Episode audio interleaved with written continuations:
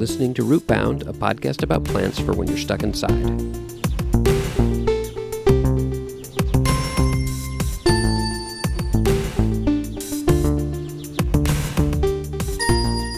Rootbound is brought to you by Scarlet Begonias. Tell someone you're not like other girls with scarlet begonias tucked into your curls. If you're not always right but never been wrong, try Scarlet Begonias.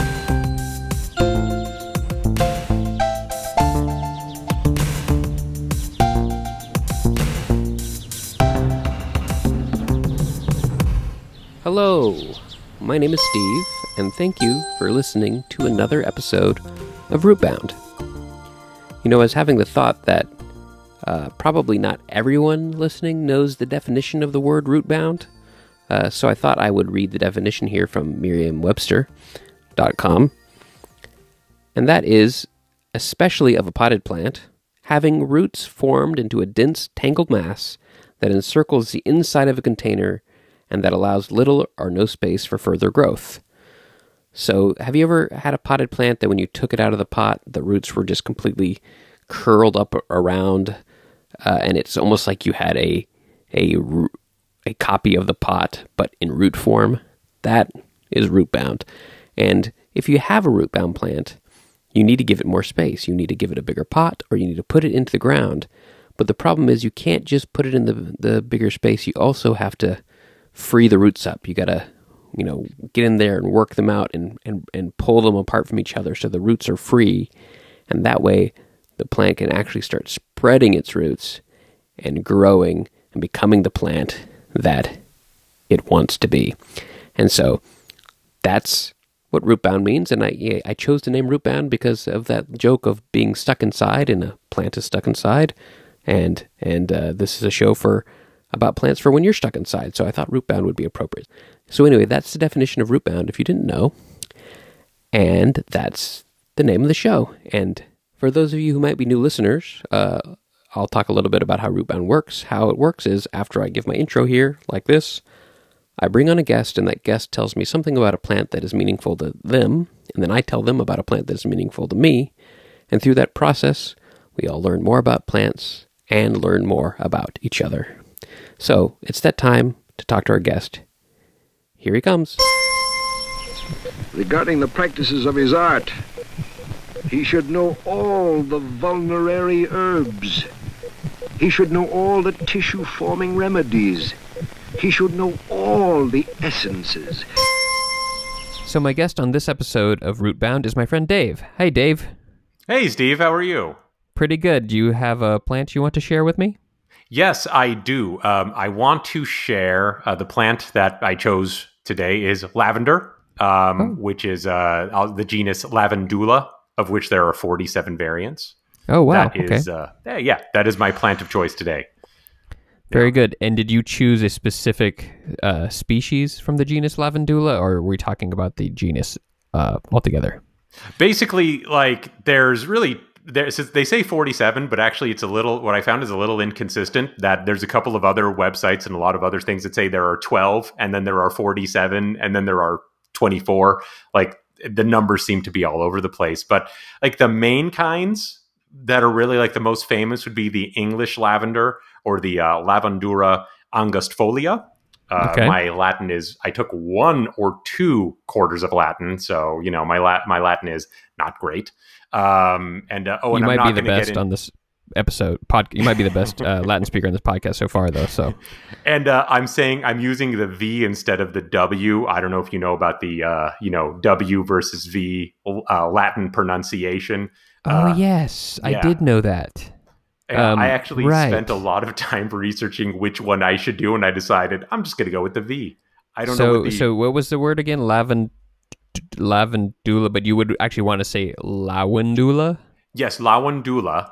Mm-hmm. Um, and then, um, but uh, uh, lavender actually would be lawandura. So uh, lawandura. Like lawandura. Yeah. Uh huh. Okay. Yeah, and so um, yeah, and uh, and that comes from like lawandura is actually means to wash. Uh, no, well, it's it's kind of comes from the Latin word lava, la, lavare or lavare, I guess, which means uh-huh. to wash. Oh yeah. Um, okay. Yeah, yeah, that's a root word. Like in several languages, that's like a And like lather probably comes from that word, Yes. I bet. hmm I mean, theoretically, yeah, right. Yeah. Um, and um, like the the funny part too is like uh, la- lavare in Spanish is like that's the first person singular future tense for that means basically like I will wash in Mhm, Spanish, mhm, but has an accent at the end in Spanish. So you know, make sure you Right, write that right. accent, or you will get marked down on your test. Yes. Um, so yeah, so uh, I found that funny. I don't know if Yeah. other people will. I hope they do. Uh, Um, so so the lav Lauendura, what was the English English one's um The species name? the main one, and I'm going to be talking about two, but the main one, uh, the Lavandura angustifolia, which is angustifolia is Latin apparently for narrow leaf. Okay. Mm-hmm. Um, and that's the kind that you would think of that would be more like the fields of lavender that you would imagine like on the English countryside, you know? Mm-hmm. I can Um, imagine it. Yes, and uh, uh, which is a little bit different from the Spanish lavender, which is actually the kind of lavender plant that I have, um, and that is uh, Lavandura stoechas. I'm going to go ahead and say that's how that's pronounced: S T O E C H A S, Okay. which is uh, yeah, which actually is it apparently is derived from Old Greek. It means rose, and um, the Romans actually called that type of Latin. Sorry, the Romans actually called that type of lavender um, Lavandura dentata because the uh, the the spike at the end, essentially the bud of that plant, uh, it- I guess it resembled teeth to them. You know, okay. so, but yeah, those are like the two main kinds of lavender, and that's you know, I guess I'll focus on those because there's a lot of variants on those, but those are the two like main ones. you know? I yeah, I think I I've I've think I knew that there was two like main kinds. I have two lavender plants in my garden. I don't know which they are, so maybe this will help me determine what they are. basically um, the the one that we have is this i'll just call it the spanish lavender just to make it easy uh, the spanish lavender which is like literally the only plant i own and is out on my balcony um, it, the difference is that to me the stalk kind of looks like like the the the stems kind of look like rosemary you know Okay. Mm-hmm. yeah, it looks like wild rosemary growing, and then it has uh, one spike usually at the top. And I, I'm motioning all this as is very good for. I always say this, uh, you know, it's very good on a podcast to make sure that Yep. you use a lot of hand gestures because it really communicates that to the people listening. Um, but like the, you know, the butt at the top, essentially, to me, it almost looks like it has like an umbrella coming out of the top. Like it's like almost a uh, like a like a torn like an upside down umbrella coming out of the top. You know. Oh, so, okay. um, uh huh. Yeah. And, uh, and they're very purple, uh, the spikes on these ones, you know, or I don't know if you call them spikes or buds. I don't know. I'm not, I am not flowers? a plant person. Yeah, flowers, sure. Why don't you say that, Yeah. Steve? Um, you're the expert. you Sure. know, yeah. so, No. yeah. Far from it. I'm just the dude who owns a lavender plant. Um, but yeah, so that's I think the difference. Whereas the English lavender is a um, I don't know. It doesn't have the same. Uh, it doesn't have the same kind of upside down umbrella thing at the top. Um, and gosh, how can I explain it? They, they almost look to me. I guess this might be completely way off, but they almost look almost like like lupins or something like that. Like more of like a, uh wild flowering plant. I Oh. don't know. Uh, but the Spanish lavender is mostly what you would see growing in a garden, like alongside roses or alongside other flowering plants. They, they grow real, real well anywhere. So Okay. Okay. yeah. I probably have those. M- neither of mine have flowered yet, so I have not Ah. seen. It's just the leaves at this moment. um, because uh, actually ours um, took, I'd say our, me and my wife, um, you know, ours took, because we're not plant people, my, my wife's actually like a plant person. Her father is a, um, like an avid gardener and that's just like his entire life now basically is just, he just lives in his backyard and is always, you know, growing stuff. And that's where we get a lot of our advice from and stuff like that. So, but uh, I am, I have a, you know, literally no talent for growing plants, you know, and, um, but uh, this one took us about two years, I think, to finally blossom, and it finally blossomed earlier this year. oh wow! Congratulations. Very, very excited that uh, Yeah. we finally grew something that lived and and flourished, so to speak. So So, Yeah. are have you been um, utilizing this lavender that's on your balcony at all? Well, basically, the the Spanish lavender isn't really, and, and I didn't know this before we got it. The English lavender is the one that that's what where the essential oils come from. You know, when you get like lavender scented perfume and essential oils, it comes from the English lavender, actually, which, by the way, is not English. It was brought to England by the Romans. It's like like most uh, um, uh, like most lavender, it's Mediterranean. You know, Uh-huh, or uh, uh-huh. you know, Italy, Spain, France, um, and that area. Um, but it, it it basically ended up there, and it grew very well there because it's a hardy hardy little plant, you know. Um, and so it grew very well there, and then it, it sort of adopted the term English lavender. That's the fragrant one. That's the one that you can smell that has a stronger odor, and that's one where they get when you diffuse essential oils. That's from the English one. When you, Mhm, uh, yeah, and um, and same thing with perfumes. When you think of lavender perfume or lavender soap or whatever, it's from the English one. Uh, the Spanish one is more decorative. You know, Uh-huh, okay. uh, but in terms of utilizing it, it attracts a ton of bees. Once they flower a little, attracts a ton of bees uh, and a lot of hummingbirds. Hummingbirds Oh, cool. really seem to like this plant. Wow, you've seen bees and hummingbirds out there on your lavender? Yeah, Awesome. How big fun. is your how big is your lavender? not big. Um, it's in uh, a little a little pot. Couldn't be more than you know. I'm, I'm gesturing. Why am I gesturing? Yeah. I couldn't be more than two feet, maybe a, you know a two feet. The pot. Uh, it's not even a diameter, so it's square kind of. It's pretty small. Um, and the plant itself is eh, not terribly tall. Again, probably maybe about a, a, a foot from the stalk or something. You know, a foot from the soil or something like that. So not Oh, wow. a ton, and it's not even really high up uh, on our balcony. It's um, you know on the the floor of our balcony. So, um, but yeah, the hummingbirds fly in there because we have two other trees uh, outside of our. I live in a condo, and uh, outside there's a magnolia tree right in front, and then another tree that I don't know what it is, but the one in front is definitely a magnolia um, because they're always trying to cut it down. Uh, but uh, I love that tree, so I'm glad they don't. Um, and uh, the hummingbirds and bees are really attracted to those, so they kind of float over to ours, and we we get a decent amount. Oh, Yeah. cool. That's very cool. And actually, we got a uh, we had the doors open the other day, and we got a bee in the house. And oh, that's so- exciting. Yeah, and we actually managed to get it out with a uh, Swiffer extended, one of those Swiffer sweepers, you know, that's supposed to be for like dusting ceiling fans. Uh huh. We used that to kind of shoo the bee out of the house. It took about ten minutes. We managed to do it, Oh, yeah, managed to do it with keeping the bee alive, which is very important. So that very was good. A It- moment of huge pride for me.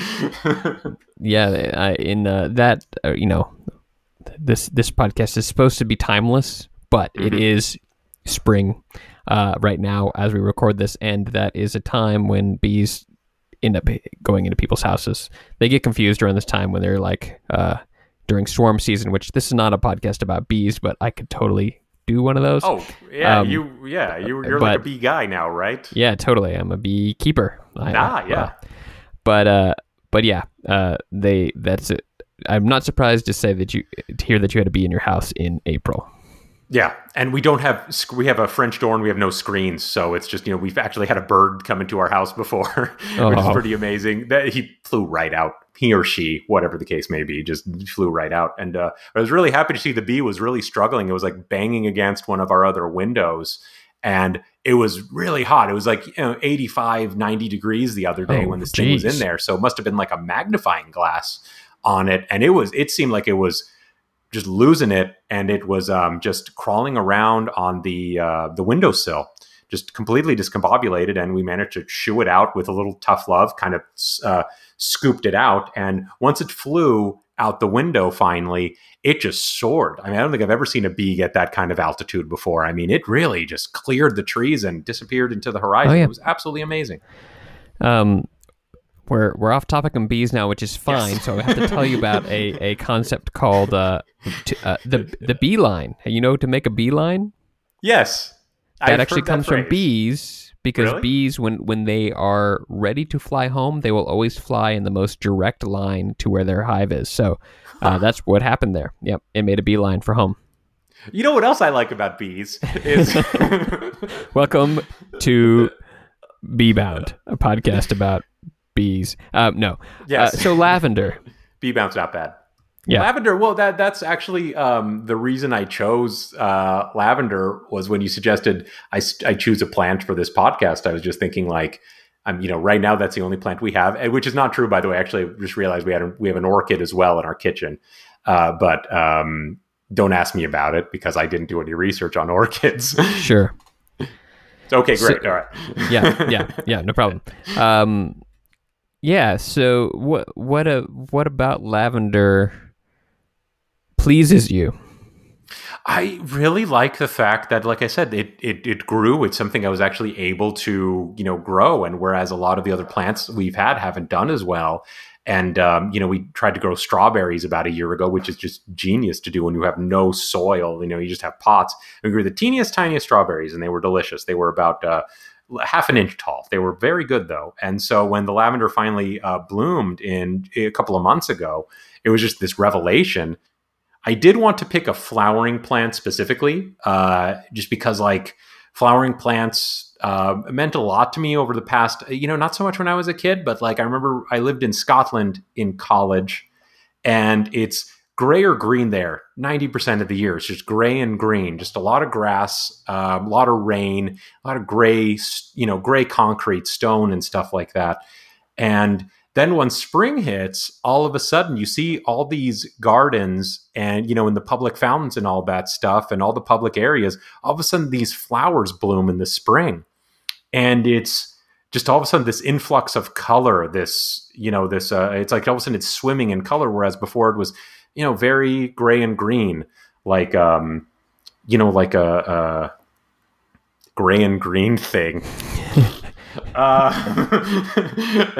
and so um I, I knew i wanted to pick a flowering plant and like i said when that lavender popped i was like hey it's like being in scotland you know all of a sudden there's color Yeah. Yeah. interesting. I think uh, you know, uh, you live in this greater San Diego area, and I used to yeah live there as well. there And uh, the the concept of spring is kind of a nebulous thing in, in that Oh. part of the world, you know, and uh, and that that uh that amazing burst of color that happens for a short period of time in the spring in a lot of places on the globe is something I think when you grow up in San Diego.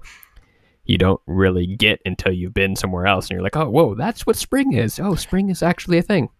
You can kind of go to like Anza Borrego and get the super blooms and go out to the desert and stuff like that. But really, um, spring in San Diego is not, you know, because we have the May gray, the June gloom. It tends to be a little rainy, tends to be a little cloudy in San Diego. Um, San Diego's got the greatest, probably the greatest on in on average weather in the world, probably. Um, you know, but spring is not the that's not the most beautiful time. Spring in a lot of other places is a lot more appealing because um, uh, I'm also originally from, I was born in Montreal, and that's another place too. In spring, it's amazing. Like everything just grows and comes alive, and everybody really pays a lot of meticulous attention to their their gardens and their yards. And it's just not the same in San Diego, sadly, during the uh, spring. And so to see, to be somewhere where the flowers grow and they bloom, and it's a rare thing, it's a one time a year thing or twice a year thing, that that's pretty special and that's the that's the feeling I get when I look outside. Also, I was we we do essential oils like we diffuse essential oils, you know, like like like Mhm. people do, you know. Um, and uh, uh, the one we use primarily is lavender. So you asked me, I was looking at my lavender plant and we were diffusing lavender, and I'm like, lavender, it's part of my life. when you are diffusing lavender, is there a reason you chose that as an essential oil to diffuse in your home? Uh, for the most part, we try to do it in the evening because it's supposed to cause a relax. It's supposed to promote relaxation and calming. And actually, I did look this up uh, because when I was doing research for this, I tried to do research in a way that would appeal to my interests. So, actually, one of the um, early proponents of diffusing lavender essential oil was the uh, um, the Swiss uh, physician Paracelsus. I don't know if you're familiar with him at all. I, I no, I'm not. Okay, uh, I'll, I am not going to. You know, I am far from an expert. We're, we're not going to segue this show into a discussion on Swiss alchemists and physicians and like pseudo magicians. But you should anyone. I would encourage them to look this guy up. He's a very interesting historical figure. Um, and one of the er, an early proponent of a lot of different types of medicine and science, kind of a generalist, sort of was like a chemist, a doctor, a philosopher, like uh, really into kind of hermetic, uh, hermetic um, science, you know, and like the study of science and the testing of science. So, eh, but What's it? What was his yeah. like? Uh, when did he operate? What's his uh, I time frame? early 16th century. I want to say like the Okay. 1500s. You know, Interesting. I I'm surprised right? I haven't heard about him because I Oh, lived in. Switzerland. Look this guy up; it'll blow your yeah, mind. Um, Paracelsus. Do you have any uh, any dazzling details about Paracelsus that you can just sprinkle on here at the end of this conversation? he's considered the father of toxicology. Um, essentially, like one Okay. of his quotes, and I'm, I'm I actually I didn't write it down, so um, but one of his famous quotes is um, uh, like what can be used as a medicine. Um, like no, medicine is just a toxin that I'm going to look it up. Hold on a sec. Okay, all right. This is this is a good Uh, one. we'll play on a sec. I some- we'll play some, this uh, one. We'll we'll play some uh, uh, hold music right now. Yeah. Do, do, do, do, do, do, do. Do, do, do, do, do, do, do. Do, do, do, do, do, do, do. Do, do, do, do, do, do, do. Do, do, do, do, do. Oh, uh, the dose makes the poison.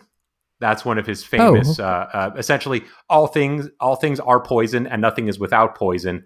Only the dose makes the thing not a poison. So basically, Huh? at this point, uh, he's credited with the dose makes the poison to say that anything can be good unless you take too much of it, then it can be bad. You know? Yeah, absolutely. No, that's very true. Um, yeah, very interesting. I uh, well, no, I won't go into that. That's for another episode. But I've been eating a lot of I've been eating a lot of weeds from my yard lately, and uh, something I'm thinking about. But we'll talk about that later. That sounds safe, uh, you know, for sure. But uh, my favorite part of him is his full name, with his, which is I'm going to butcher this, but his full name is actually Philippus Aurelius Theophrastus Bombastus von Hohenheim.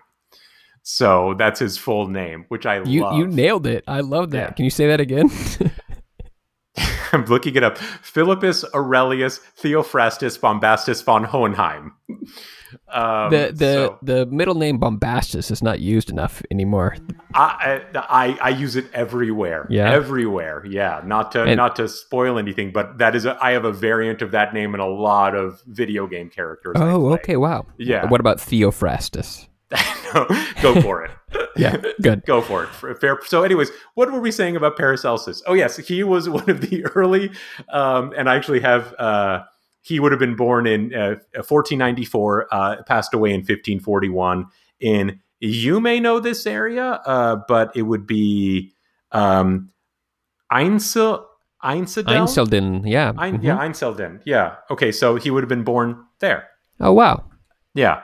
Um, so, uh, but yeah, his fascinating character, and actually, he was recently um, uh, here on the Paracelsus podcast. We talk Paracelsus. he was recently played in the TV show Warehouse 13. I don't know if you've ever seen that show. It was okay. It was anyway. There's a TV show called Warehouse 13, and um, he was played by um, Anthony Stewart Head, Giles from Buffy the Vampire Slayer. He was played by all him going over in my that head. show.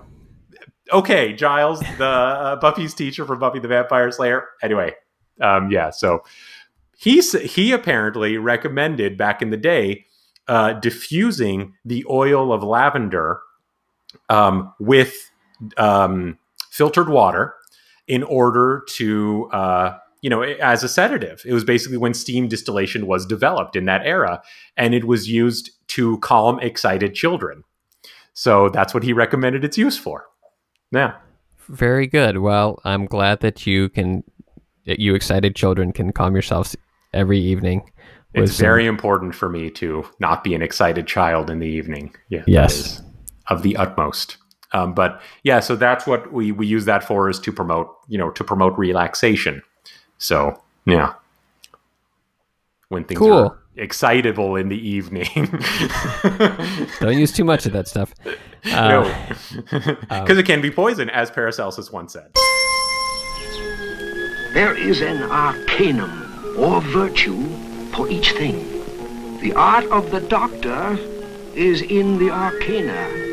The proper dosis makes the difference between a poison and an arcanum. Well, thanks for telling me about lavender, Dave. Do you mind if I share a plant with you? That's what I. That's why I'm here. Really, the the lavender thing was just like uh you know it was like a way to get in. You know what I mean? Oh, okay. So, Uh, I it's like get the it. password Um, at the door. So Yeah. Well, well, this plant I want to tell you about is is a plant that I only learned of its existence maybe about a year ago, but now I have integrated it into my daily life. okay, Um, I'm going to start with the uh, Latin name, and you can maybe uh, tell me what you know seeing as we learned that you you have two years of Latin experience, what two, so what two quarters. Sorry for- two quarters of Latin experience. Tell me what you think this name means. The name is Ilex vomitoria.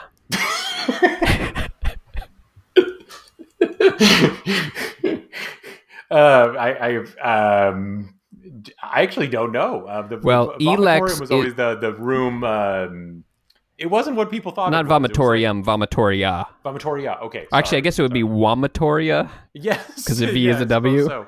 I'm Ilex say- vomitoria. I'm going to say lightning vomit. Lightning vomit. So vomit. Ilex is the uh, genus for the holly family. Okay. So hollies, and vomitoria means causes vomiting. okay. I was I was Yep. I was not too far off. That's Yep, great. yep. Okay. and this is a really interesting plant. Um, it does not cause vomiting. Okay. In fact, I've been drinking a tea of it every day for the past like few months. Um, and you have not vomited yet. I have not vomited once, actually, okay. even for other reasons. So, um, so e- Good for you. Ilex vomitoria, it's more commonly known as Yopon holly, and that is spelled Y A U P O N. You might say Yaupon, but I've heard it mostly pronounced Yopon holly. Okay. Um, it is the only plant native to North America that has caffeine in it. Interesting. Um, Okay. And and uh, it's a really interesting plant. It's a it's a holly. It's a holly. It's uh, related to yerba mate, which is also a holly. Ah. Um, there's another kind of uh, holly called guayusa that's more in like northern and central America that is also caffeinated.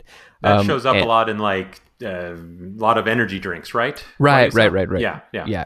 Um, but uh, but uh, Yaupon is is kind of unknown, and it's really interesting that it, why why would it be? It is a a caffeinated plant. It's not quite as caffeinated as coffee. Maybe it's about a third the caffeine of coffee, but it's still pretty good. And the only plant that's native. It also grows very well in, a- in a wide range from Texas up until I live just in the edge of the of the uh, Yopon holly uh, hardiness area, and I Wherever did plant it is you three live on the eastern seaboard. Uh, Virginia area. Uh, I I did plant three in my garden this year. We'll see how they do. I think it's gonna be fine, but they can have some frost issues, so we'll see. Um, but so so Yopon was a widely consumed beverage amongst Native Americans going back a very very long time. Um, oh, through through a very large part of the states, and, and it's not it's not 100% clear the exact range, but it definitely was consumed outside of its natural range, which means it was traded. So there was trade networks for this plant throughout North America. Uh, in fact, I found a scientific study where they analyzed um, clay pots from Cahokia, which is the uh, the capital of the Mississippian culture that is near St. Louis, and it it's it was the largest um, archaeological site north of Mexico City. Um, All right. so it was like the the center of like population in um, pre-Columbia area from around 1050 to 1250 AD, and they found evidence of people there drinking yopan, but yopan comes from quite further away. So really interesting that there was trade networks for this plant. It was apparently a very important plant across many cultures.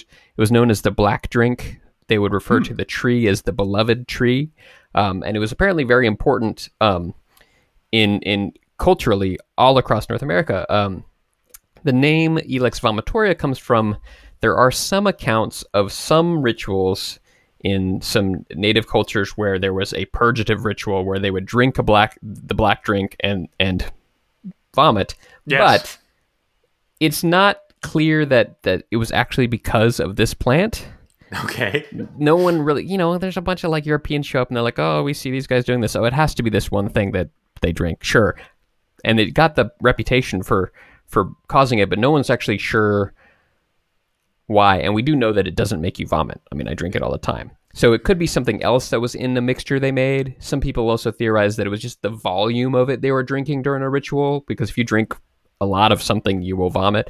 Um, or it could just be completely apocryphal. One of one of the things that I read that I was interesting is that um, it started being traded to Europe. It started being traded to Europe and being sold as Carolina tea or South Sea tea, or in France it was known as Appalachina, like Oh. Appalachian Yeah. uh, tea, and um, it was you know becoming popular because it was very abundant and it was caffeinated and people liked it. It actually has a quite pleasing taste, and there's some there's actually an article in um, Atlas Obscura, that website. Are you familiar with that website? Yeah, really cool website. Yeah, That actually, actually, vaguely, yeah, yeah.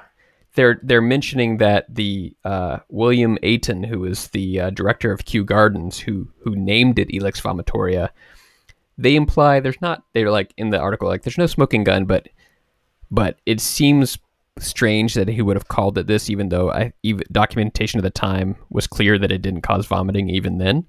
And they're like, did the uh, East India Trading Company have something to do with it? Oh, calling it that because it was a such a popular and, and grows much easier than than tea. Um, and the people in the colonies were drinking, and it's also being imported back to England. And they're like, "Well, let's just call it the vomit drink," and then, and then people will keep drinking tea. That, that apparently there's no evidence of that, but there is some documents that the guy who named it should have known better, and he still called it that. So anyway, I thought that was um, interesting. Yeah, because Um, you because tea and coffee is grown in a very very narrow part of the world. You know? Right. So if you can grow something similar to that outside of it, that's pretty potent. You know. I mean, absolutely, And, and, there's great arable land in the U.S. You know, so it's like you can grow something, you can grow it here. Yeah, so know, there, there's and there's evidence that when uh, you know Europeans first came to uh, the continent, as soon as they found out about the drink, they started using it. And I have a great quote from uh, Father Jimenez from St. Augustine, Florida, in 1615, to show just how much and it became part of their life at the monastery. And it says, Yeah. "Any day a Spaniard does not drink it, he feels as if he is going to die." Just, you know, it's just like coffee. It was just like coffee back then to them because that's how you know. Any day that I do not drink it, I feel as if I'm going to die. Um, Do you know what the main uh, was? It specific to one Native American tribe, or was it fair? Like you said, it was no, apparently it's very widespread. Apparently, all through well, all through the, its its native range. Um, but even i outside, because trade networks developed, there's some references of it even being tra- traded into Mexico. interesting. um, traded up into the Mississippian culture, and a lot of the, the- you know, unfortunately, a lot of the the like real information about how it was used and who used it is not really clear, and even the accounts you can find are all just like stodgy white guys saying what they think it would happened, and so a lot of the traditional use is not really easy to get your head wrapped around. Um, but it, it shouldn't have been stuck with the name Ilex Vomitoria. Um, That's awful. in fact, uh, one of the common names for it, like, was casina. That's how it was referred to. Um, Okay. And there is actually an Ilex casina, which is a different plant that's like mildly caffeinated. So, like, they ended up calling the scientific name a cas- Ilex casina, whereas Ilex vomitoria should have been called Ilex casina because that's how it was called back then. It was called casina, but they decided to call it Ilex vomitoria, and then they gave the casina to a different plant. Jeez, I- So- you know, yeah, if there's one thing I've discovered even from listening to your show too, is a lot of the time the names make no sense, and even sometimes it's almost like they're ironic, you know, or Sure, or yeah. opposite, you know, like Yeah. saying you know Little John, you know, and from Robin Hood, he was actually a big guy, Yeah. you know, so uh, it's just sort of funny like how that works out. You know? I'm going to take like it like that. I'm going to start thinking that Ilex Vomitoria was just ironic. and it's like, it was like calling a fat guy tiny. It's like, oh, yeah, that's the vomit drink. It doesn't make you vomit at all. Exactly. There you go. Yeah. Um, Uh, so i- interestingly, though, it it did have popularity in the U.S. at, at a few different times in history. Um, during the you know pre Civil War, it was quite popular um, amongst poorer people, and because it was so common, and and because of that, it became like it became déclassé amongst the rich people because it was too common. They would prefer to import their coffee and their tea, which was more expensive because when you're rich, you don't want to just like eat, Yeah. drink what all the poor people are having. Until had a like a res- hundred years later, Right, then it becomes the rich people food. Totally. you know. So Um, it had a resurgence during the Civil War amongst soldiers because coffee was hard to find, so they were drinking a lot. But then I guess after the Civil War, it started being associated with the pain of the Civil War, and so it fell out of fashion. When coffee started becoming available again, they're like, we don't want to drink this thing we're drinking out there. Um, so it, it, it kind of has a kind of like died away. I guess there's some evidence that it was also got a little bit more popularity during World War II in some places in the South when people couldn't get coffee, but there's a bush in your backyard, but then you can make it. Um, but it's starting to get a little bit of resurgence now. And so when I learned about it a year ago, I was like, I want some. So I, I bought some online. There's a few different places where it's um, people who are harvesting it. And most of the places that do it have found these areas where it's growing wild and it can be sustainably harvested from the wild. So it's not replacing, you know, n- you know, uh, it's not replacing natural land with a monoculture Right. of something like tea or coffee. It's growing wild within its native habitat, and it's quite abundant. It's just the leaves. It's not like it's the berry. So it's quite easy to harvest and easy to do it um, sustainably, which is pretty cool. So that's why I planted some of my own because you know someday hopefully I'll have my own uh, personal supply of caffeine. Um, one thing that's really interesting about it in certain places, particularly I think in Florida and Georgia and things like that, it's our super common landscaping shrub. Interesting. So it's All apparently right. everywhere, and it's kind of ironic that, uh, and they mentioned this in the obscura, uh, this obscure article that you know people will be walking to their coffee shop by this row and row of plants that are just free caffeine there for you, but it's now just a we just think of it as a decorative plant and and have forgotten its use. Um, Yeah, this, uh, that's a that's a pretty frequent thing is forgetting what these you know plants were originally used for. That's a, that's a pretty frequent thing. I think that um, you know that um, it's it's one thing that I've always been a supporter of is kind of looking back to the history of what you know alchemists, herbalists, and doctors used, and you know uh, uh, lavender I talked about earlier. Not to go back to it, but it was uh, at a lot of different times used as um, used in medicine. You know, it was Mhm. used to dress wounds and to clean wounds and stuff like that in Roman times and even during World War II. So I feel like there's like we're you know because uh, science right now is so good at doing things, at healing and at fixing things, we're forgetting some of those old cure, you know, those old cures that maybe are a little bit more gentle. And maybe mhm, there's a lot mhm. of validity to those old wives' tales and stuff like that. So, Yeah. um, yeah. And there's So- just this whole like interesting thing here where it's like the market pressures of a of a you know a capitalist system that's based on exporting, importing, and exporting from from a new continent. You don't make money by exporting a thing that is super super common, right? Yeah, that's Um, true. And yeah. so tea and coffee and sugarcane and various things, tobacco, those things became yeah. more Yeah. important because they're they're a bit more rare. And this this plant was just kind of lost, even though it was kind of the you know it was the it was the sole source of caffeine for this whole continent for for a very very long time. And now we, everyone who lives on this continent, most people don't even know what it is. So I thought that was yeah, I've very never heard of it. Ever. you should get some. It's very tasty. Um, Yeah. The most common preparation is they you, they take the leaves and they're toasted, so it's like roasty flavor, and uh, you brew it just like tea. Um, it's it doesn't have any of the bitterness of yerba mate, which is really nice. Like I'm okay with the yerba mate, but it's a little bit too bitter for me. This is very yeah. smooth, particularly when it's roasted, like like uh, is the traditional way to do it. And the cool thing is, even though it is about the third of caffeine of coffee, I generally will use the same leaves three times, and Hmm. it actually, you know, the third cup is a little bit weaker. Oh, the first yeah, two cups are pretty are pretty good though, and so drink three times the volume, and I'm getting probably about the same as a cup of coffee, but doing it over a longer period of day. So my my ritual to, now is I have coffee in the morning, but then the rest of the day I'm drinking Yaupon. So that's what that's what I'm doing. So that sounds really cool. I always thought uh, coffee caught on in the U.S. because it was just um, everything in a lot of early U.S. Um, culture and society seemed to just be like to like be anti-British. So I always kind of felt like us being so into coffee instead of tea had a lot to do with like being, you know, no, we're America. We drink coffee, not tea. You know, Yeah. Well, we're going to drop that those U's out of our language. We're American. But but but of course we won't drink the thing that's actually native to where we're from. No, that's for you poor people. Well, we still have barons to make happy. I mean, really, you know, yeah, it's going to be capitalist, right? Um, but uh, yeah, I'm going to check that out. So it's like fairly easy to find, or you find. yeah, online? there's like a there's a like, hand. you know, there's a handful of companies who are selling it. It's I haven't seen it in a store anywhere yet. Um, I've heard that's starting to happen, but there's a handful of companies. If you just search for Yaupon tea, there's a handful of companies selling it online, and, and you know each one has their uh, own little story about how they get it and their process. And so you can find ones where they've you know mixed it with other flavors and they've gotten more fancy. Um, so it's it's available, but I, I wouldn't be surprised if it started showing up in some like stores and cafes now because it's quite good.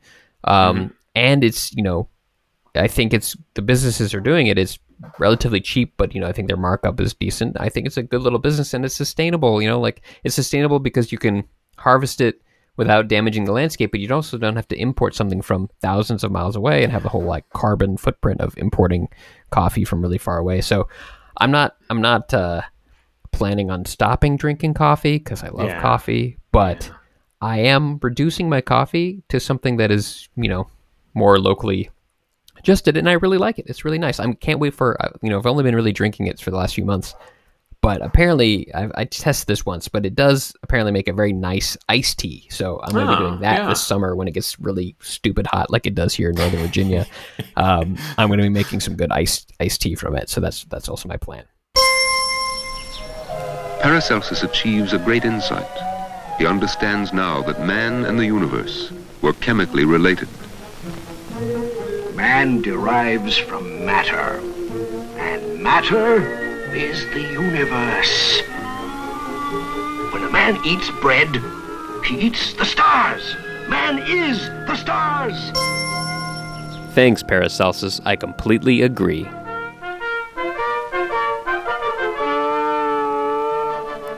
Now, astute listeners of Rootbound might notice that there are some references to time in the previous episodes that might seem a little bit uh, old. Um, and well, that's because I recorded the majority of uh, these interviews uh, in April and May of 2020 as I'm recording this now, it's uh, early 2022. So nearly two years ago, I recorded this stuff, and uh, and I'm now I'm putting it out here, and and uh, I wanted to address that. I wanted to address something that I've had the thought about this show, which is I'm trying not to make overt references to time, except for right now, because I want the show to to be evergreen, so to speak. um, plant pun. But since those uh, previous interviews recorded so long ago, and now we're moving into a new um, era of Rootbound, I thought it'd be a nice point to kind of mark that in the in the sand, and and uh, acknowledge the kind of difference in in the production between then and now. But going forward, the interviews will be much more timely. Um, but yeah, I, why did it take me two years to to publish these interviews? I don't know. Maybe maybe this podcast got a little root bound on its own, but now I feel the the show has been moved to a larger container. The roots have been spread out, and the podcast can become the show that it wants to be. So, thank you for for for being with me for these last five episodes. We've got new episodes coming up, being recorded and going to be put out about weekly, is what I say. And uh, and yeah, thank you for joining me on this rootbound adventure.